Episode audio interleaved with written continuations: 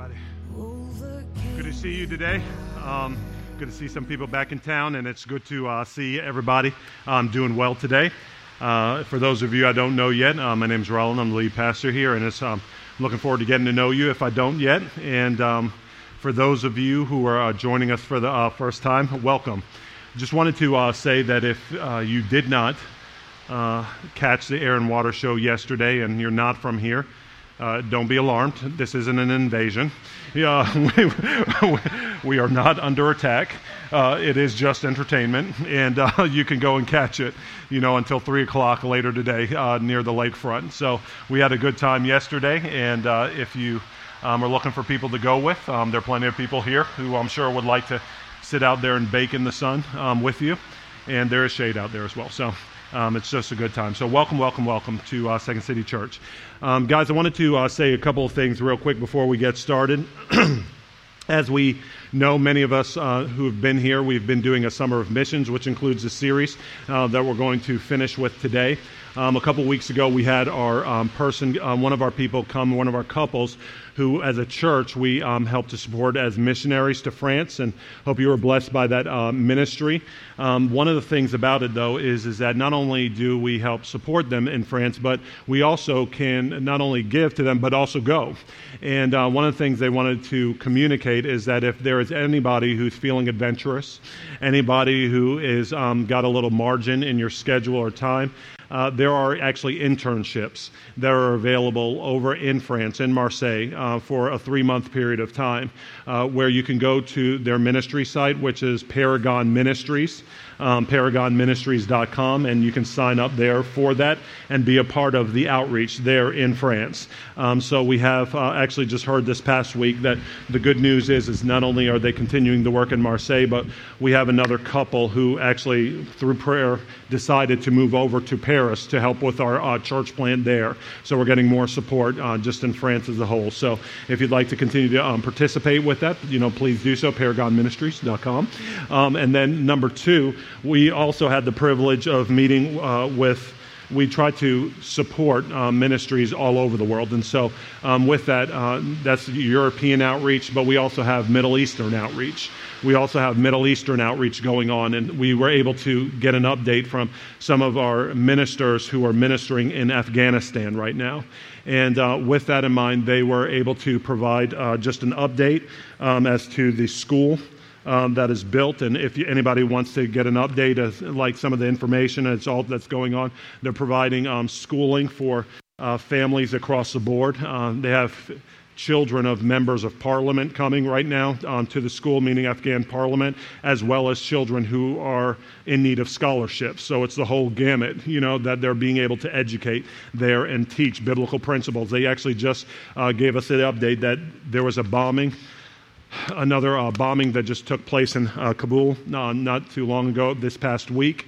And uh, thank God their students were, weren't affected, but many of the family friends of theirs were affected, and they're ministering in the midst of that. And what they're doing is uh, they actually were able to lead yet another one of their um, teachers to the Lord. And she's excited in the uh, midst of the ministry to the Muslim community to reach others. You know, they have to do it discreetly, they have to do it with wisdom, um, but they are doing it in an ongoing fashion. So please continue to pray for them. And if, again, you want an update, this will be on the uh, table, the hospitality table in the back for you. Just a good way to take it, pray, know what's going on. Okay? So let's go ahead and um, pray, and then we'll jump into the word today. God, we thank you so much for your goodness towards us. We thank you for um, this summer that you've given us, that God, you've helped us to go deeper and wider in you. And God, we thank you that even as we get ready to prepare for this fall semester, as people are finishing their um, vacationing and they're traveling and all that's going on, that God, you have great plans and kingdom purposes here in this city. And God, we're asking you that you would raise us up, strengthen us by your word, strengthen us in the faith, and give us prophetic vision and a holy calling for all that you're going to have us do as a people. In Jesus' mighty name, amen. Okay, so today what we're doing is we're once again finishing the Macedonian call.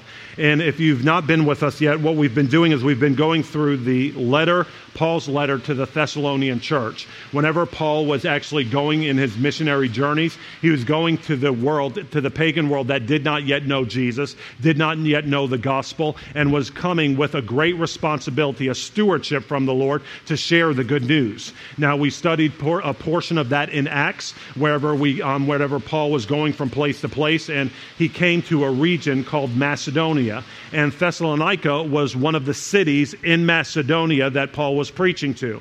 And so, though he only had three weeks there uh, before persecution drove him out of the city, there was a church left behind. And there was a group of people who were wondering how to live for the Lord Jesus Christ in an eternal perspective, eternal purposes, once they've responded to the gospel in the midst of their city and their place. And so, we can extrapolate many principles of how to live in the midst of a culture culture that does not necessarily honor or know the Lord uh, yet. The majority of our city does not, though they've been exposed, and we've seen many churches on multiple corners throughout the city, right? Many of those uh, church buildings or edifices are being converted. There was another one along our street, actually, that just got turned, though it was going strong for years, just got turned into a dance studio, right? Because of the decline of the spiritual vitality in the church community there. And so we're believing to see God turn the tide, right? We're believing to see that the gospel of God would actually increase, that just as in the book of Acts, his name and his word would grow in power in our place, right? That we wouldn't have the uh, things that were previously dedicated to the worship of God being dedicated just to ordinary or secular things, but they would once again be consecrated for worship, right? And so to do so, we've got to get God's eternal perspective, that it's not just a Macedonian call that we have to the nations, right? But there is a mission field right in front of us today. Chicago itself is a mission field, and we have literally the nations in our, like on our front doorstep. We literally have the nations. You know, I love walking around our city, right? And actually walking, you know, um, in our neighborhoods and being on our buses or being on our trains. Does anybody ever pull out Rosetta Stone on the train? Okay, you know what I'm talking about? It's sort of like you hear all the languages, you hear all the perspectives, you hear all the nations already gathered around us and talking, and it's a great privilege that we have. But if we're going to treat it as a mission field, if we're going to approach the city in which we live as a harvest field for God, we've got to have two perspectives, and this is what Paul closes with in the uh, letter of Thessalonians. So if you have a um, Bible today, you can turn to 1 Thessalonians chapter 5, and what we're talking about. today is how he will make his return, meaning the Lord Jesus Christ. That puts it in context for us, how he will make his return. And then number two, how we should live in between now and then how Jesus Christ will make his return, and then essentially how we should live in between now and then because he's going to come in the way that he prescribes. So, yet, last week, not yesterday, but last week, we were talking about the fact that Jesus is coming for a people who are living for his pleasure living for his pleasure. But Paul picks it up here in 1 Thessalonians 5 and talks about the manner in which he will come, how Jesus will come when he makes his return. And this is what we need to be concerned with. It says, Now concerning the times and the seasons, brothers, you have no need to have anything written to you. For you yourselves are fully aware that the day of the Lord will come like a thief in the night. While people are saying there is peace and security, then sudden destruction will come upon them as labor pains come upon a pregnant woman, and they will not escape. But you are not in darkness, brothers, for that day to surprise you like a thief. For you are all children of light, children of the day. We are not of the night or of the darkness. So then, let us not sleep as others do, but let us keep awake and be sober. For those who sleep, sleep at night, and those who get drunk are drunk at night. And all Chicago said amen. All right? But since we belong to the day, let us be sober, having put on the breastplate of faith and love, and for a helmet, the hope of salvation. For God has not destined us for wrath but to obtain salvation through our Lord Jesus Christ, who died for us so that whether we are awake or asleep, we might live with him. Therefore, encourage one another and build one another up, just as you are doing.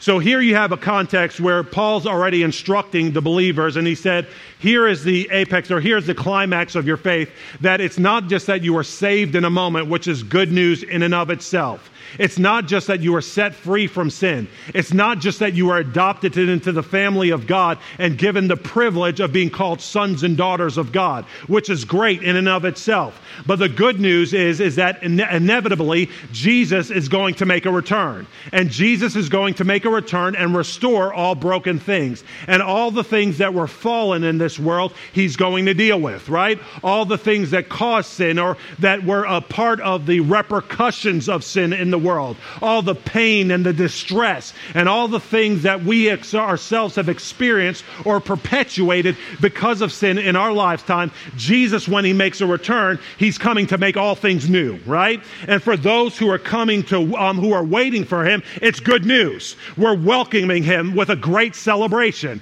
even as we talked about last week, right? We'll be caught up in the air with him to actually welcome our ruling and reigning king and make a place for him back in in the new heaven and the new earth that he's coming to bring, the home of righteousness, right? Where he'll wipe away every tear from our eye and all mourning and crying and things that cause pain. He said, I'm going to wipe away because I'm going to make all things new. That's the good news of the gospel, right? But the question is not what he's going to do, but how he's going to do it. And if we're going to live properly in, as a people who are ready for his return, we've got to be in a ready position if we're going to receive him in his pleasure in his coming, right? So, if any of you have ever played basketball or gone to a basketball camp, what is one of the first things that they tell you to do? Come on, Chris Ross. He's like, what is one of the first things that they tell you to do whenever you're going to basketball camp? Get in what? If you're playing defense, get in your ready position, right? You got to get down, bend your knees, and be ready because the offense is coming, right? How many people have ever been on a basketball court before, even recreationally, right? And had your ankles broken? You know what I'm talking about, okay? It's sort of like you get your ankles broken because there's some like, you know, young buck, you know what I mean, who just like doesn't even shoot. They just like dribble like for an hour and a half, you know what I mean? Showing all their moves, you know what I mean? And then eventually they make the move and they're like a quick crossover, right? And if you are not ready, you're embarrassed on your behind, right? You're embarrassed on your face and talking about, wait, yeah, you know, I was just trying to give somebody else an opportunity to play some defense, right? It's sort of like because because you weren't ready, you weren't in the ready position, right? You had to know that there was going to be a crossover. Maybe we'll, we'll just we'll just appeal to your ego. Maybe you've done that to others, okay? All right. And so the point is is that Jesus is saying, get in the ready position. Why? Because ultimately, when I make my return, I'm coming back like a thief in the night a thief in the night. In the midst of the uh, Roman Empire, whenever they were talking, when Paul was talking to the uh, Romans, what he was saying is that, listen, what they were promising in their time, if, if you remember your history classes and history lessons, remember the Pax Romana? Anybody remember at least that terminology? Okay, that's fine. All right, so it's like the Roman peace and security, right? It was a Roman peace and security that were being offered as they were going and conquering the unknown territories, you know, within the Roman Empire. What they had was a great slogan that they were introducing to people. They said, Let us be your ruler, let us be your conqueror, let us be the one who rules over you in your everyday experience, and what will provide for you is peace and security, right? And so, what Paul's saying here is that that even while people are promising you peace and security, the Lord Jesus Christ is going to make his return. And the thing about it is that's no different today, right? We don't live under the rule of the Roman Empire, but we're being promised things that offer us peace and security in our lifetime. And those are the things that people pursue on a daily and a weekly basis, are they not? It's what people live for. They're looking for peace and security in their jobs. They're looking for peace and security in their relationships, whether it be platonic or romantic, right? They're looking for peace and security where they live and how they live, right? How many people have actually heard? I was talking to somebody earlier this week about a new documentary that's coming out about this generation called Generation Wealth. Anybody heard of that before? Okay, where back in the day people used to try to keep up with the Joneses, right? To have a sense of peace and security. But now they're trying to keep up with the Kardashians, right? And so the thing about it is like they're looking online and saying, wow, what adventure did this person have? What, you know, new experience or what trip did they take? Or what new, you know, concert, what thing did they get to do that's providing them happiness? I need me some of that, right? That's how people live, constantly looking for a sense of peace and security, not knowing that the very things that they're chasing are these things uh, that are temporary, the things that provide ultimately, if you're building your life on it, instability. Because in a moment, they can be taken, right? In a moment, somebody can have the finances that they were building their lives on stri- stripped from them because they're having to take care of a family member or a friend who's sick and ill in health, and they don't have long long term care. And then the wealth they built up for themselves is gone in a moment, right? Or they can lose a job through downsizing. They can do all the, they can lose a relationship, right? Building their world around a spouse who they thought would give them peace and security and identity in life. And then all of a sudden, there's an unfaithful spouse, and then that relationship is gone. Or the kids eventually, yes, they do grow up. As great as they are, they do grow up and eventually they're gone, right? They're gone, and then you have to find out what is my identity now? What, where am I putting my hope? Where am I putting my security? And all of these things that are offered to people as peace and security, he's saying people are building their lives on these things, but I'm coming in the midst of that. And it's a distraction. It is ultimately a distraction because what God has called us to do is yes, be responsible at work. Yes, take care of your family. Yes, be diligent in the things that have been entrusted to you. But ultimately, according to Paul, he said to set your mind not on earthly things, but on heavenly things. Where Christ is number one, seated at the right hand of God. And not only is he seated at the right hand of God, ruling and reigning now, but he's also going to make a return from that throne. And he's going to make a return in the times when people are distracted. In a time when people have build, been building idols to other things rather than eternal things when people have been giving themselves over to momentary pleasures, which many times includes all types of sin, right? All types of idolatries, all types of, as we were talking about last week, unsanctified living, right? And then they're saying, I'm tired of waiting. And in this moment, I need a little break for me, right? I need to experience life a little bit. How many people have ever heard somebody before, even a family member or a friend, say, Hey, listen, I know God's important, but I'll get around to him one day. I'll get around to him one day, right? I'll settle down eventually. I'll settle down eventually. And, you know, I'll, whenever I have kids, right, that's what usually people talk about. Whenever I'm responsible for somebody other than myself, right, then, yeah, it's important that they go to church and all that good stuff. So when, when that happens, then I'll actually take Jesus seriously. And he's saying, no, in that moment, in that moment when they're declaring peace and safety, he's going to come like a thief in the night and sudden destruction will come on those who've been living opposed to him.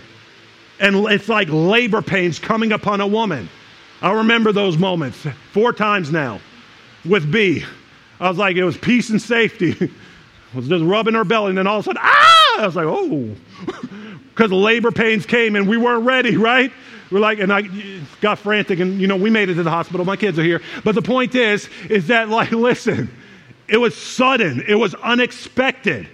And he's saying, don't live like them. Don't live like them. He's saying, you are not like everybody else. Don't live in a manner that's unaware. Don't live in a manner as if you're not in your ready stance, prepared for the judgment of the Lord that's coming. Live a consecrated life to Him because He's saying, I'm coming with judgment, and everybody is going to have to give an account for the life that they're living. What have you done with your time? What have you done with your resources? What have you done with your talents? Were they consecrated to me or were they consumed in selfish living?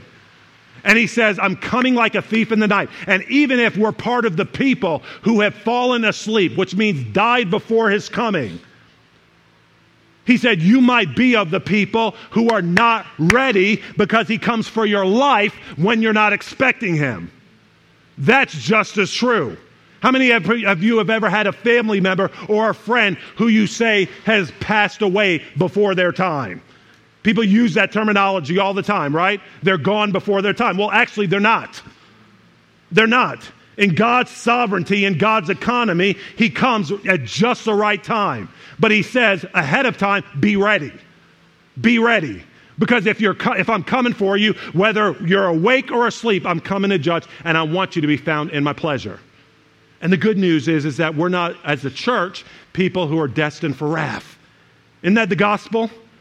Isn't that the gospel? That you don't have to be afraid.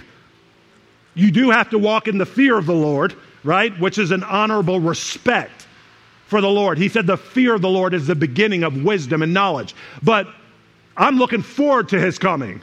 I'm shouting out, Maranatha, right? Come, Lord Jesus, come quickly. Come quickly. Why? Because he's my dad. And I'm looking, on he's, well, Jesus, my big brother, and the father, right, is my dad. And I'm looking forward to his return. Why? Because I'm building my life around him. I'm not looking forward to wrath. Why? Because Jesus settled all of that on the cross.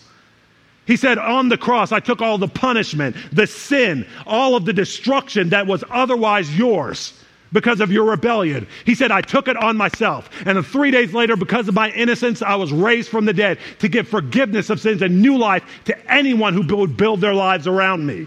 That's the good news, right?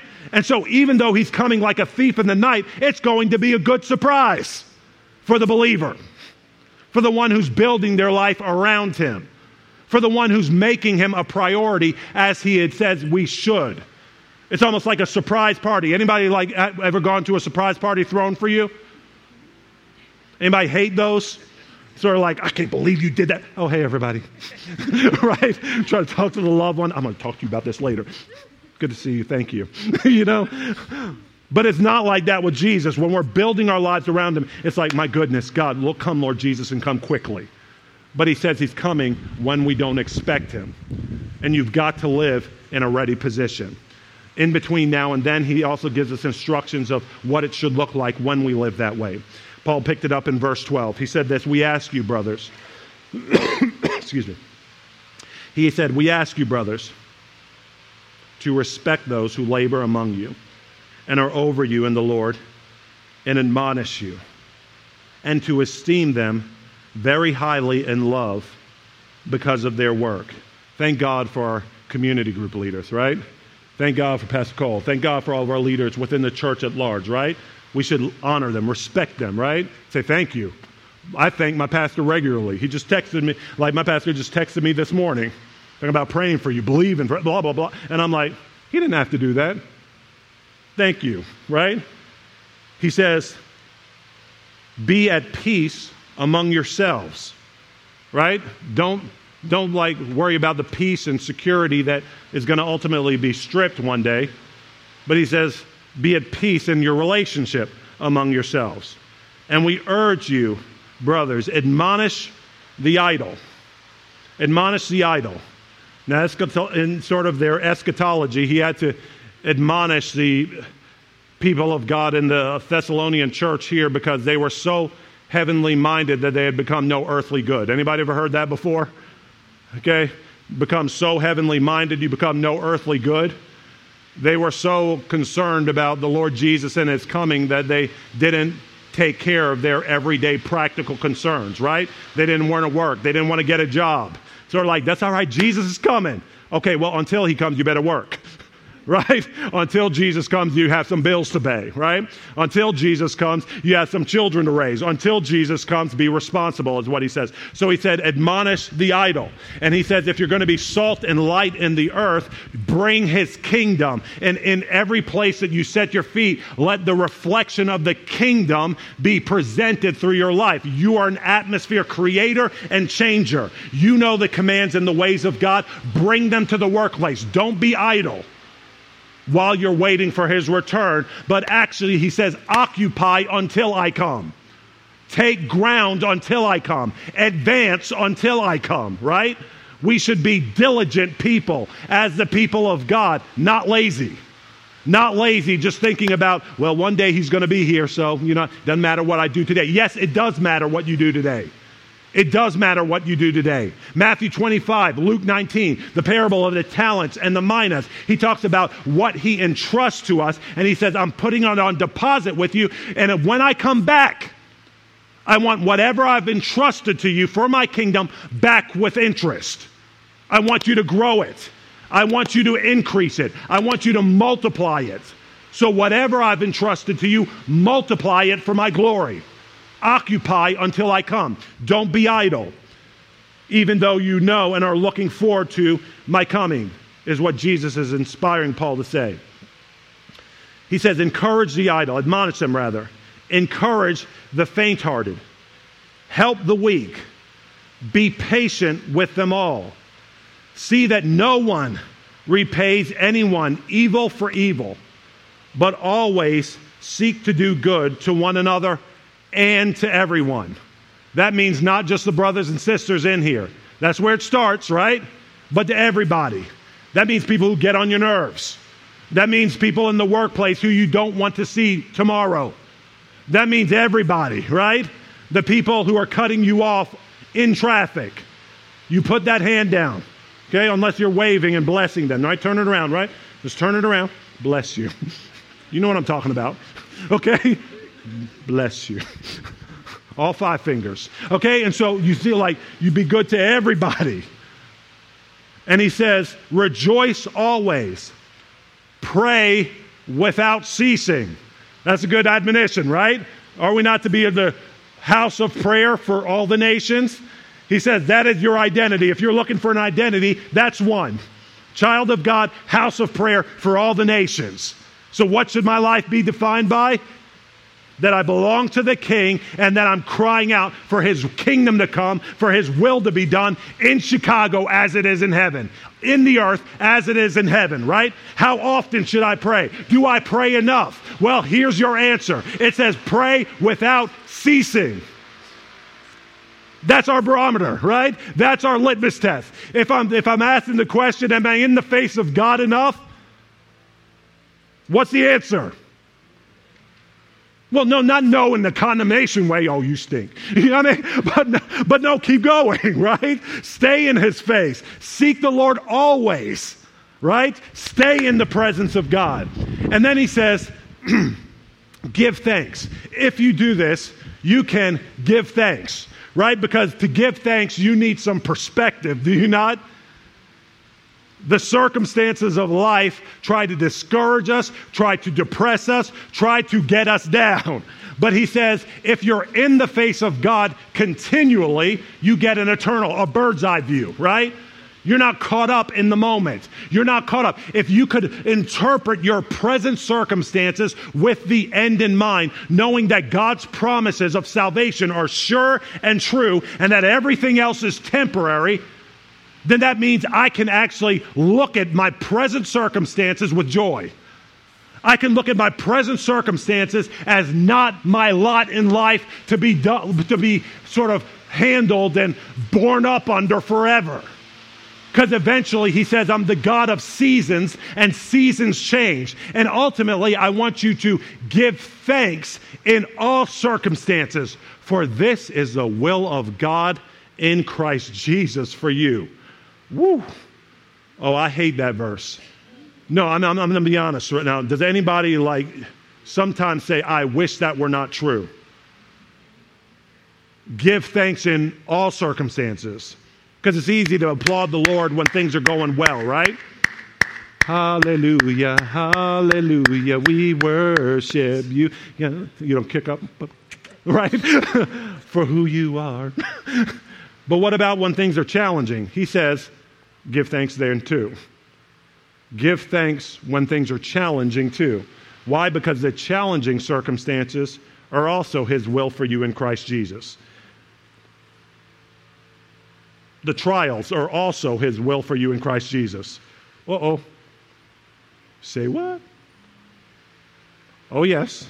The things that take faith are also his will for you in Christ Jesus. Now, let me explain that. Does that mean that he wants you to stay in that place forever?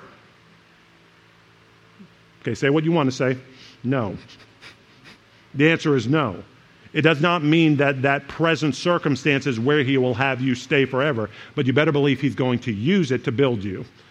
You better you, you believe he's going to use it to conform and shape you into his image. You better believe that he's going to use it to give you an unshakable faith and trust in him as you go through, right? So, knowing that He's doing something in you in the midst of even challenging circumstances, you say, God, I'm not asking you just to remove the trial from me. I'm asking you for wisdom of how to go through it so that I might actually learn the lessons that you want to deposit in me, so that on the other side I might be more like you, so that at your return I might be further prepared to rule and reign with you. He's saying, Give thanks for him in all circumstances, for this is the will of God for you in Christ Jesus. You thank him and you pray until things change. But in the midst of it, you don't get bitter. You know why a lot of Christians, like who started off strong, fall away? They just get bitter by life circumstances. Is that not true? Has anyone seen that before? When things are easy, it's like, okay, going hard, right? Going hard. God's got my all. When things get challenging, it's like, hmm, I guess God's not who I thought he was. I'm out. I'm going to go to the other things that might provide me peace and security. Peace and security. And God's like, no, no, no, no. All of it's me. Stay in the pocket. Pray continually without ceasing. And I'll change the circumstances when I complete the work that I want to do in you. Right? Okay. Then he says, do not quench the spirit. do not quench the spirit. Talking about the movement, the present day movement of the Holy Spirit. Right? God is alive. God is amongst us, right? And he says, I don't just rule and reign in heaven, but here's the beauty of it. As the church, I've given you a gift.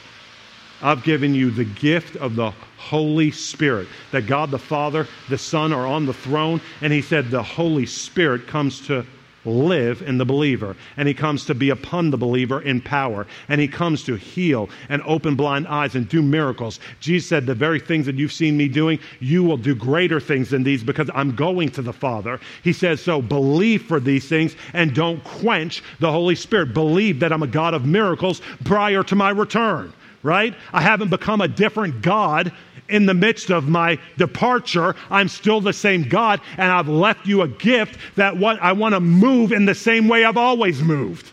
I want to actually empower my people and bless my people in the same way I always have. Don't quench the spirit. And do not, how about this? Despise prophecies.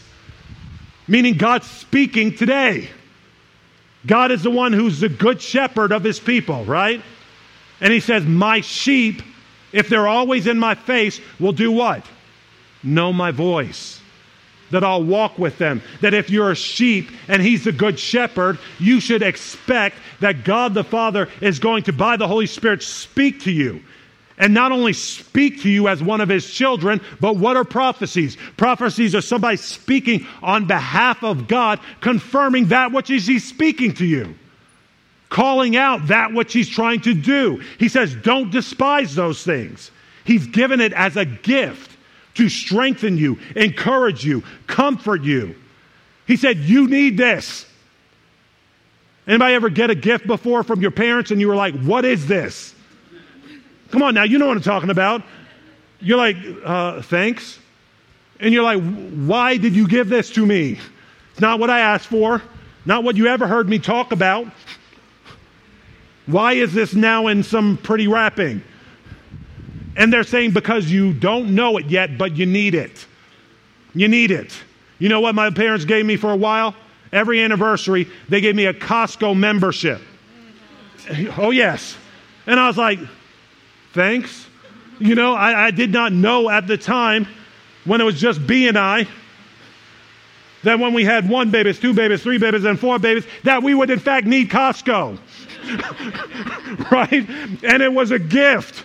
Everything is in bulk size now in my house. because we're trying to feed a tribe.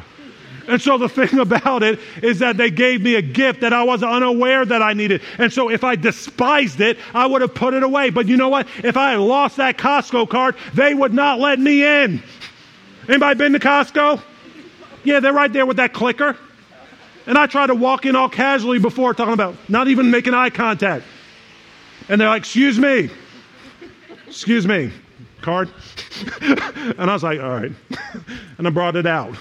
And I thank God for the gift that they gave me because it's actually helping to provide for my family now, right? Same with the gifts of God. You might not think that you need them, but He's like, I know better than you. I know better than you. Don't quench the Holy Spirit. Don't despise prophecies. I'm giving you that which you need to be built up into me and to come into all the purposes that I have for you. He says, but in the midst of it, test everything. Hold fast to what's good. Meaning, just because somebody says, Thus says the Lord, doesn't mean it's the Lord. Hello? I had some wacky stuff spoken over me sometimes. And I'm like, I'm going to open my Bible real quick because that just sounded off. And I'm going to let you uh, sit right there while I just check this, right? And if it was unbiblical, guess what I did? I kicked it to the curb and said, You better not come back because I'll go all Old Testament on you. Got a stone in my. I'm just playing.